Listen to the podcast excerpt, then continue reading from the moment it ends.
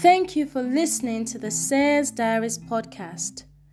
Today, the Spirit of the Lord says, in spite of how many times I invited you to come a little closer into my presence, you remained ever so comfortable where you were.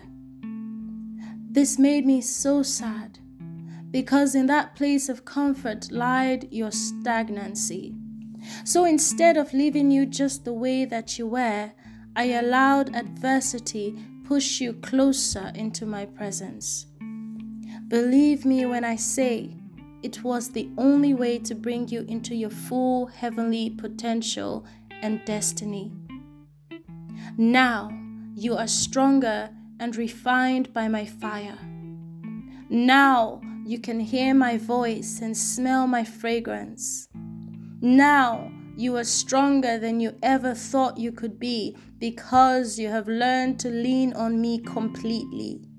Now you are ready for the first phase of the assignment I have for you.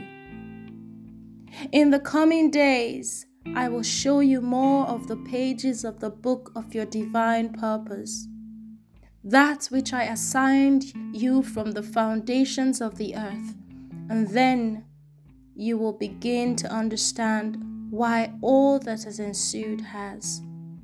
Well done, my precious child. I am ever so proud of you. Never doubt my love for you. It will never run out. This is the word of the Lord to us today. Until tomorrow, have a wonderful day. God bless you.